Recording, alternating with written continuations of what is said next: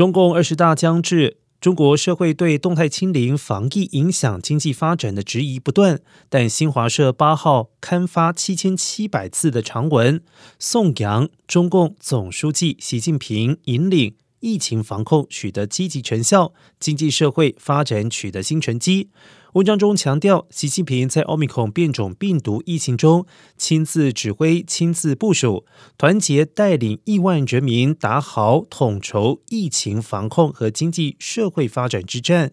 而这一篇长文似乎有为习近平挽回声望，以巩固他在中共二十大继续连任总书记。